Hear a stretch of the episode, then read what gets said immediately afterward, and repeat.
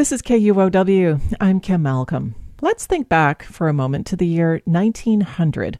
Washington had only been a state for 11 years, and that was the year a little bit of football rivalry began in our young state. The University of Washington and Washington State College, now Washington State University, played to a 5 5 tie in a game that started an enduring legacy.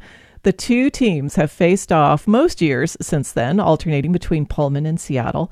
And that game, called the Apple Cup since 1963, is back this Saturday at Husky Stadium. Danny O'Neil is a sports writer, a UW grad, and has been to an Apple Cup or two. And he joins me now to discuss the series and Saturday's big game. Danny, welcome. Thank you very much for having me, Kim. One of my favorite weekends of the year. So, Danny, there was a lot of worry over the future of this game. And then over the weekend, a reprieve. Washington State and the University of Washington announced they'd agreed to a five year continuation of the Apple Cup through the year 2028. That's good news, right?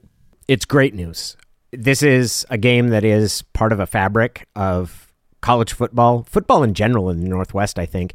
And in Washington, it is a game that is Eastern Washington versus Western Washington. It's a very rural campus in Pullman against a very urban campus here in Seattle. And with the change of the Pac 12 and Washington and Oregon leaving for the Big Ten, it left it open that there might not be a game between the Cougs and the Huskies anymore. It's going to be different going forward. It's going to be played earlier in the year as opposed to Thanksgiving weekend. Next season, it's going to be at the Seahawks Stadium as opposed to being on campus, but then it will go back on campus. I think it's great to have this game continued because certainly the rivalry against the Cougs is one of the things that is most important to me as a Husky. Yeah, and this game that means so much to so many people. Uh, it was it was just a real sadness to think that it might not continue. Yeah, it would be heartbreaking if Washington didn't have a chance to smoke the Cougs each and every season. That would be very, very dis. I'm just kidding, Kim. That's that's not very nice. Hey, talking to a husky, what do I expect? It's exactly right. Typical arrogant husky. And if if we didn't have our chance to have our annual comeuppance at the hands of the salt of the earth Cougs, we'd all be poorer off for it. That's nice of you to deign to acknowledge that. Thank you, Danny. Well, let's talk a little bit about this year. Uh, University of Washington, they're they're just a powerhouse. I mean, 11 and 0 overall this season, ranking as high as number four, I think, in national polls. And Wazoo's struggling a little bit, five wins, six losses. D- do the Cougs have any chance at all this weekend in the Apple Cup? Yes, and they have a lot at stake. And actually, I was glad when they beat Colorado last Friday because they've got a huge incentive to play for to become bowl eligible.